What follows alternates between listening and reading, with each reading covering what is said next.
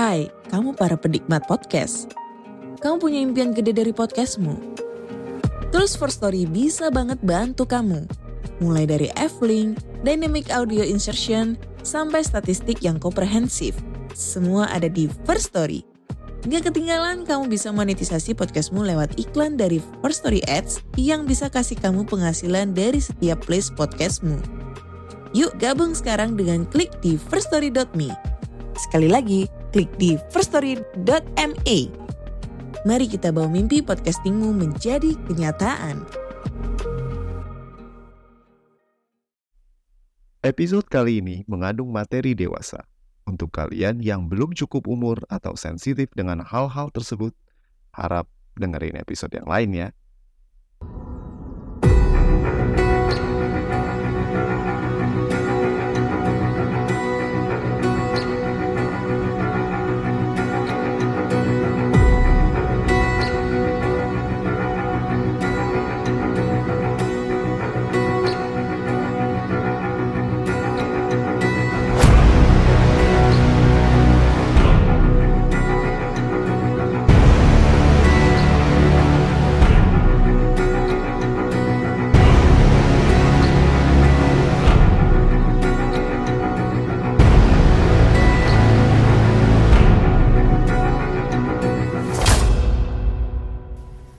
Kabar kematian Meleager telah sampai di seluruh penjuru Kalidonia dan Yunani.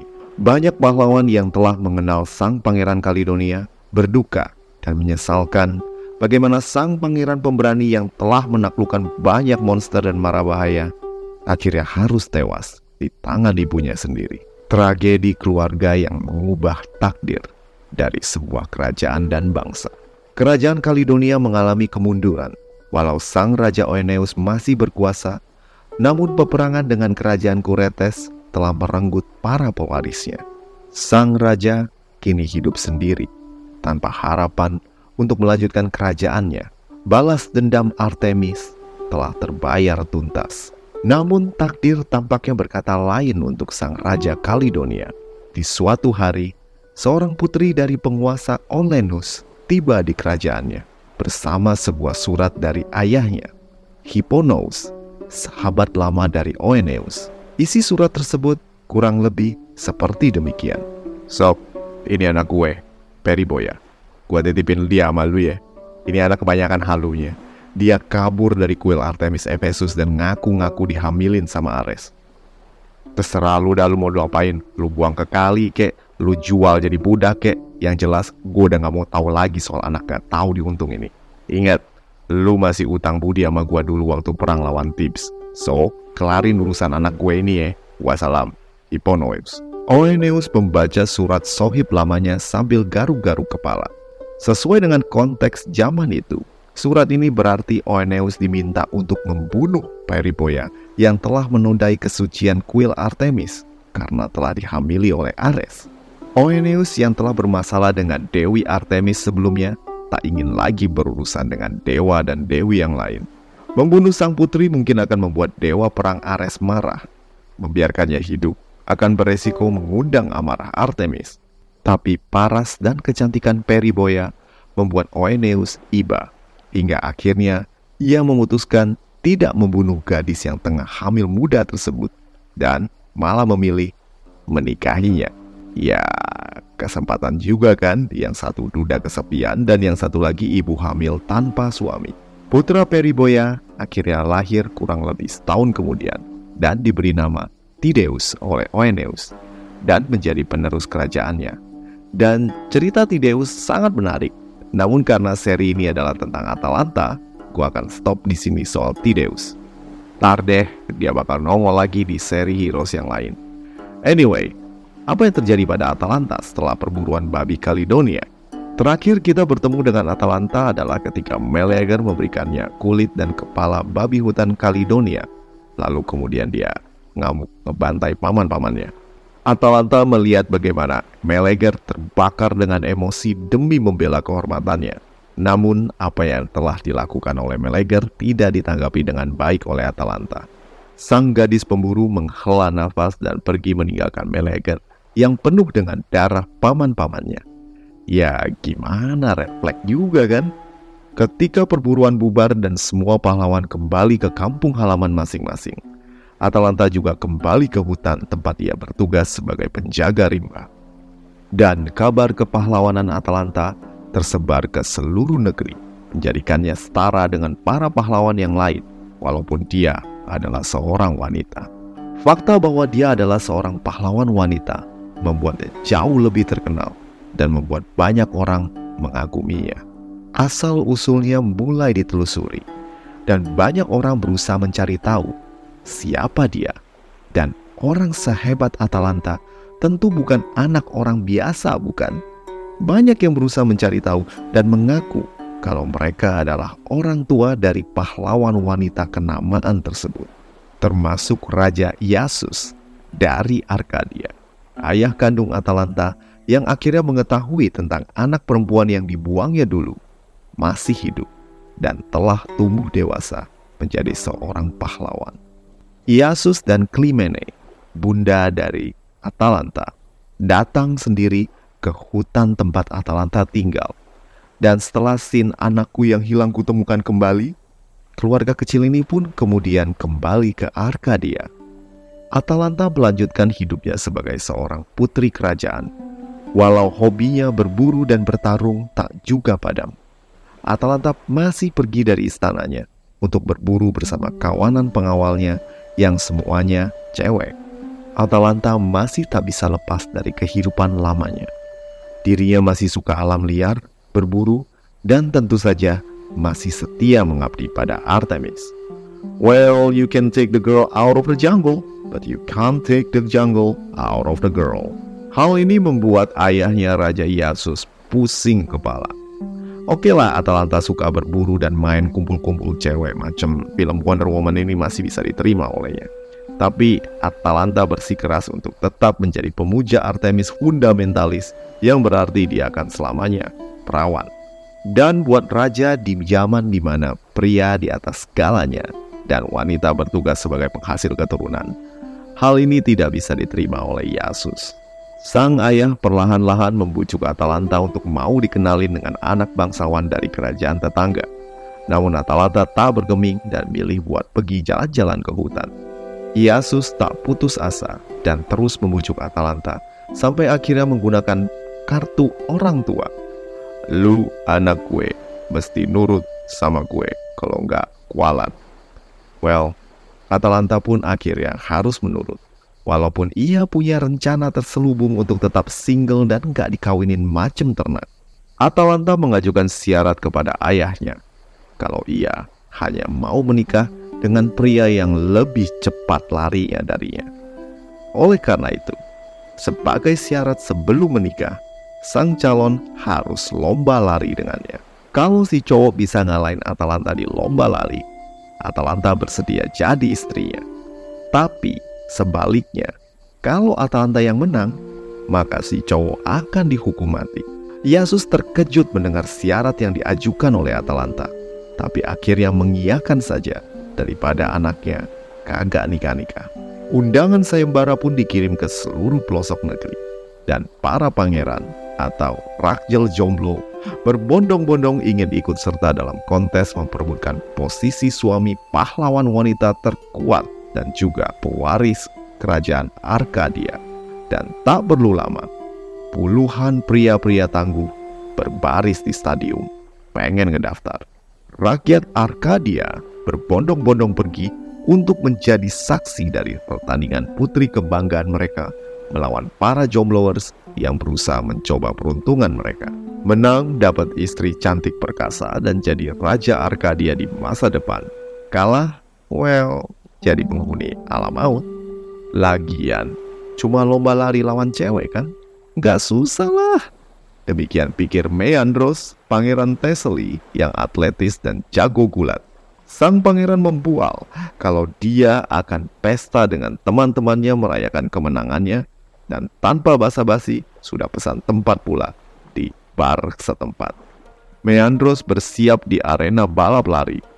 Dengan pongah dirinya meminta dukungan penonton yang bersorak ria melihat seorang pria tampan tengah bersiap lomba lari dengan putri kebanggaan mereka. tepuk tangan melanda, dan sorak gembira penonton langsung bergema di arena. Namun, bukan untuk Meandros. Tatapan penonton semua tertuju pada figur Atalanta yang masuk ke arena dengan pakaian berburunya. Sang putri melambaikan tangannya dan para penonton menyambutnya dengan meriah.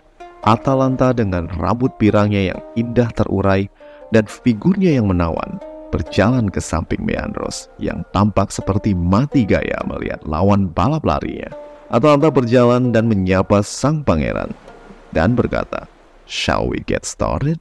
Atalanta dan Meandros bersiap-siap, dan ketika bunyi sangkakala ditiup, keduanya pun mulai berlari. Meandros berlari sekuat tenaga, sementara Atalanta berhenti sejenak untuk melambaikan tangan kepada ayah dan ibunya di podium. Meandros menoleh dan melihat Atalanta jauh di belakangnya, dan senyum pun tersungging dari wajahnya. Ah, ia akan menikahi wanita terkuat di dunia dan menjadi pewaris dari kerajaan Arkadia. Di masa depan, anak-anak mereka akan menguasai Yunani karena paduan dari dirinya yang ganteng dan genetik ibunya yang perkasa pastilah akan menjadi ras terkuat. Tapi kehaluan Meandros berakhir ketika Atalanta tiba-tiba melewatinya sambil berkata, "On your left," dan sampai di garis finish. Meandros terkejut dan keringat dingin membasahi kening dan tengkuknya yang tegap. Lah, gua kalah. Belum sempat dirinya menyadari bagaimana dirinya bisa kalah. Prajurit Arkadia telah menunggu di garis finish. Dan sesuai dengan aturan lomba, siapapun yang kalah melawan Atalanta akan dihukum mati. Dan sang pangeran Teseli yang tadinya sombong dan halu, kini meraung-raung bagaikan anak kecil ketika dibawa ke tempat eksekusi. Rakyat bersorak gembira melihat bagaimana putri kerajaan mereka telah mengalahkan pangeran Teseli, kerajaan besar yang kini kehilangan satu pangerannya. Dan lomba lari serta pemancungan ini kini menjadi tontonan rutin warga Arkadia. Setiap ada pangeran atau pria yang nekat nyumbang nyawa berlomba lari dengan Atalanta, stadium penuh dengan penonton. Atalanta pun menikmati status selebritinya sekarang dan terkadang memberikan apresiasi kepada penonton dengan memberikan hadiah atau senyum yang membuat banyak pria di kursi penonton kelepek-kelepek. Salah satu dari penonton ini adalah Hippomenes, seorang pria dari kalangan Rakjal yang tak pernah melewatkan kesempatan untuk menonton Atalanta berlari. Hippomenes telah jatuh cinta pada putri cantik nan perkasa tersebut.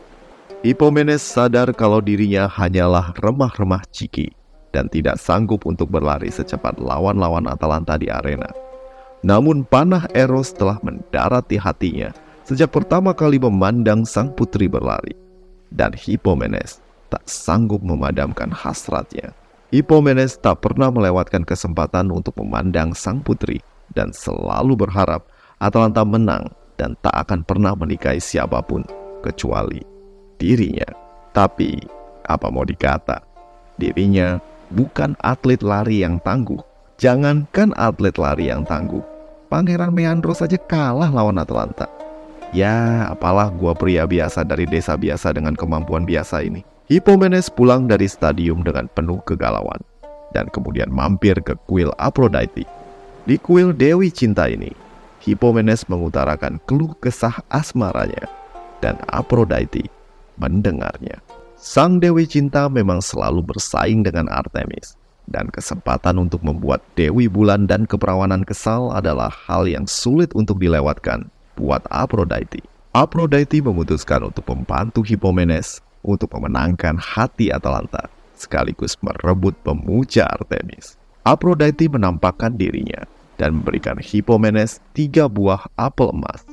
Apel emas yang berasal dari Taman Hesperida, apel yang tak bisa ditolak oleh wanita manapun di seluruh dunia. Hippomenes menerima ketiga apel tersebut dengan penuh terima kasih, dan dirinya kini telah memiliki modal untuk mempersunting Atalanta. Keesokan harinya, Hippomenes maju menantang Atalanta untuk berlomba. Sang pemuda datang ke stadium dengan membawa satu tas di badannya. Para penonton berseru meledek Hippomenes yang tampak seperti orang mau ngantor daripada lomba lari. Atalanta pun memandang Hippomenes dengan iba. Dalam hatinya ia berkata, kasihan juga cowok ini, bentar lagi bakalan mati digantung. Padahal ganteng juga dia. Ah, sudahlah. Kedua pelari ini pun bersiap. Sangkakala berbunyi, dan dengan segera Atalanta membalap Hippomenes. Namun Hippomenes telah bersiap. Tangannya merogoh isi tasnya, dan dengan sekuat tenaga ia melemparkan apel emas tersebut ke depan Atalanta. Ketika apel tersebut mendarat di jalur lari Atalanta, Atalanta berhenti sejenak dan memungut apel tersebut. Atalanta mengamati apel emas yang tak pernah dilihatnya tersebut, yang begitu indah dan menawan. Atalanta bahkan tak menggubris Hippomenes yang telah melewatinya, dan baru tersadar ketika teriakan para penonton semakin kencang memperingatkannya. Atalanta melihat Hippomenes telah berjarak dua ratus meter darinya. Ah, gampang. Atalanta mempercepat laju larinya, dan Hippomenes yang menoleh ke belakang sadar ia tak lagi berlari sendirian. Tangannya kembali merogoh apel pemberian Aphrodite dan menjatuhkannya. Jika ada pepatah hanya keledai yang jatuh pada lubang yang sama, Atalanta bukan keledai, tapi ia tetap tidak bisa menolak apel emas yang dijatuhkan oleh Hippomenes. Atalanta kembali memungut dan mengamatinya, sementara Hippomenes semakin jauh dari dirinya. Sementara Hippomenes berlari, Atalanta tersadar kalau ia telah lagi-lagi teralihkan oleh apel emas, dan sekuat tenaga berlari mengejar Hippomenes. Hippomenes menoleh, dan rupa Atalanta yang tampak marah mulai mendekatinya. Hippomenes meraih apel emasnya, dan apel terakhir ini adalah penentu dirinya akan menjadi suami Atalanta atau penghuni alam maut. Hippomenes melihat sebuah pohon di pinggir arena dan melemparkan apel ke pohon yang rimbun tersebut. Atalanta melihat kemilau emas melesat ke pohon, dan secara refleks Atalanta melompat ke pohon tersebut. Atalanta melihat apel emas yang tersangkut di ranting dan berusaha meraihnya. Hippomenes berlari semakin dekat ke garis finish, sementara Atalanta berjibaku dengan rimbunnya pohon demi menggapai apel emas. Para penonton berseru dan memperingatkan Atalanta. Namun Atalanta menganggap remeh Hippomenes dan yakin dirinya bisa membalap Hippomenes setelah mengambil apel emasnya. Namun setelah berhasil mengambil apel emas tersebut, rambut Atalanta tersangkut, dan sang putri kehilangan waktu berharga untuk berlari mengejar Hippomenes. Begitu dirinya berada kembali di lintasan lari, Hippomenes telah berada di garis finish dan tersungkur sambil terengah-engah. Oh, demi Aphrodite, aku berhasil, serunya dalam hati. Atalanta nyaris tak percaya kalau ia telah kalah dalam lomba lari melawan pria tampan dari kalangan rakyat biasa ini. Namun karena ia telah berjanji dan gengsi untuk ingkar, Atalanta menyetujui untuk menikahi Hippomenes. Dan pepatah cinta datang karena biasa tampaknya berlaku untuk Atalanta yang hari demi hari luluh oleh ketulusan Hippomenes. Panah Eros mulai hinggap di hati Atalanta yang akhirnya mulai mencintai Hippomenes. Atalanta dan Hippomenes hidup sebagai pasangan suami istri yang bahagia, dan hubungan mereka berdua kemudian berbuah satu orang anak bernama Parthenopeus yang kelak akan berperan dalam cerita Seven Against Thebes. If you think that this is a happy ending, sadly, this is Greek mythology. Pasti ada aja plot twist di akhir. Plot twist cerita Atalanta berwujud dalam keteledoran Hippomenes yang lupa berterima kasih pada Aphrodite atas bantuannya dalam memenangkan hati Atalanta. Sang Dewi Cinta tak terima usahanya menolong Hippomenes, hanya berbalas, thanks ya Dew. Lu tahu sendiri kan gimana dewa-dewi Yunani yang gila hormat dan selalu kepengen jadian, terutama Artemis, Poseidon, sampai Aphrodite, mereka semua sama aja. Pada suatu ketika, Atalanta dan Hippomenes pergi berdua untuk hunt dating, alias kencan sambil berburu di hutan yang suci untuk Kibele, dewi agung dari Phrygia yang melindungi alam liar dan satuannya. Keduanya menghabiskan waktu bersama healing dari kepenatan hidup di istana, dan berada di alam liar merupakan saat yang ditunggu-tunggu oleh Atalanta. Namun keduanya tak menyadari bahwa mereka tengah menjadi sasaran balas dendam dari Aphrodite. Aphrodite, sang dewi cinta dan nafsu, membangkitkan hasrat bercinta pada keduanya. Atalanta dan Hippomenes kemudian terbakar api nafsu membara yang membuat mereka mencari penyaluran di tempat yang tak wajar. Di dalam hutan keramat ini terdapat kuil Kibele yang tak lagi dihuni. Mereka berdua melampiaskan nafsu birahi mereka di tempat yang suci dan menyinggung sang dewi yang terkenal tak pandang bulu. Melihat tempatnya dinodai oleh sepasang suami istri yang kebelet bercinta, Kibele mengutuk keduanya menjadi sepasang singa. Konon, menurut kepercayaan orang Yunani kuno, singa tak bisa berhubungan dengan sesama singa, dan untuk melanjutkan keturunannya, singa harus berhubungan dengan macan tutul. Kutukan Kibele berarti Atalanta dan Hippomenes selamanya tak akan bisa lagi bercinta. Atalanta adalah tokoh wanita perkasa yang paling mencuat dalam mitologi Yunani. Tentu ada wanita-wanita lain seperti Circe, Ariadne, dan Hippolyta. Namun kisah Atalanta lebih mencuat dalam menjelaskan peran wanita yang berjuang untuk menentang stigma gender role dalam masyarakat yang patriarkal. Masyarakat yang masih mengagungkan peran pria dan menganggap wanita adalah second sex yang tak setara dengan pria. Atalanta adalah representasi emansipasi wanita dan keberanian untuk mendobrak nilai yang kaku dan tak adil. Walau akhirnya Atalanta takluk oleh nilai masyarakat, Atalanta tetap merupakan simbol bahwa wanita setara dengan pria dan sanggup untuk melakukan perkara-perkara besar. Nah, demikianlah akhir cerita petualangan Atalanta. Satu lagi kisah kepahlawanan mitologi Yunani gua selesaikan. Buat kalian yang selalu nunggu episode-episode terbaru dari Mitologi Santuy, yang sabar ya, minggu depan gua pengen kasih kalian kejutan. Buat kalian yang kepengen dukung podcast Mitologi Santuy, silakan mampir ke laman traktir Mitologi Santuy yang tersedia di dalam deskripsi episode. Udah dulu ya, ciao!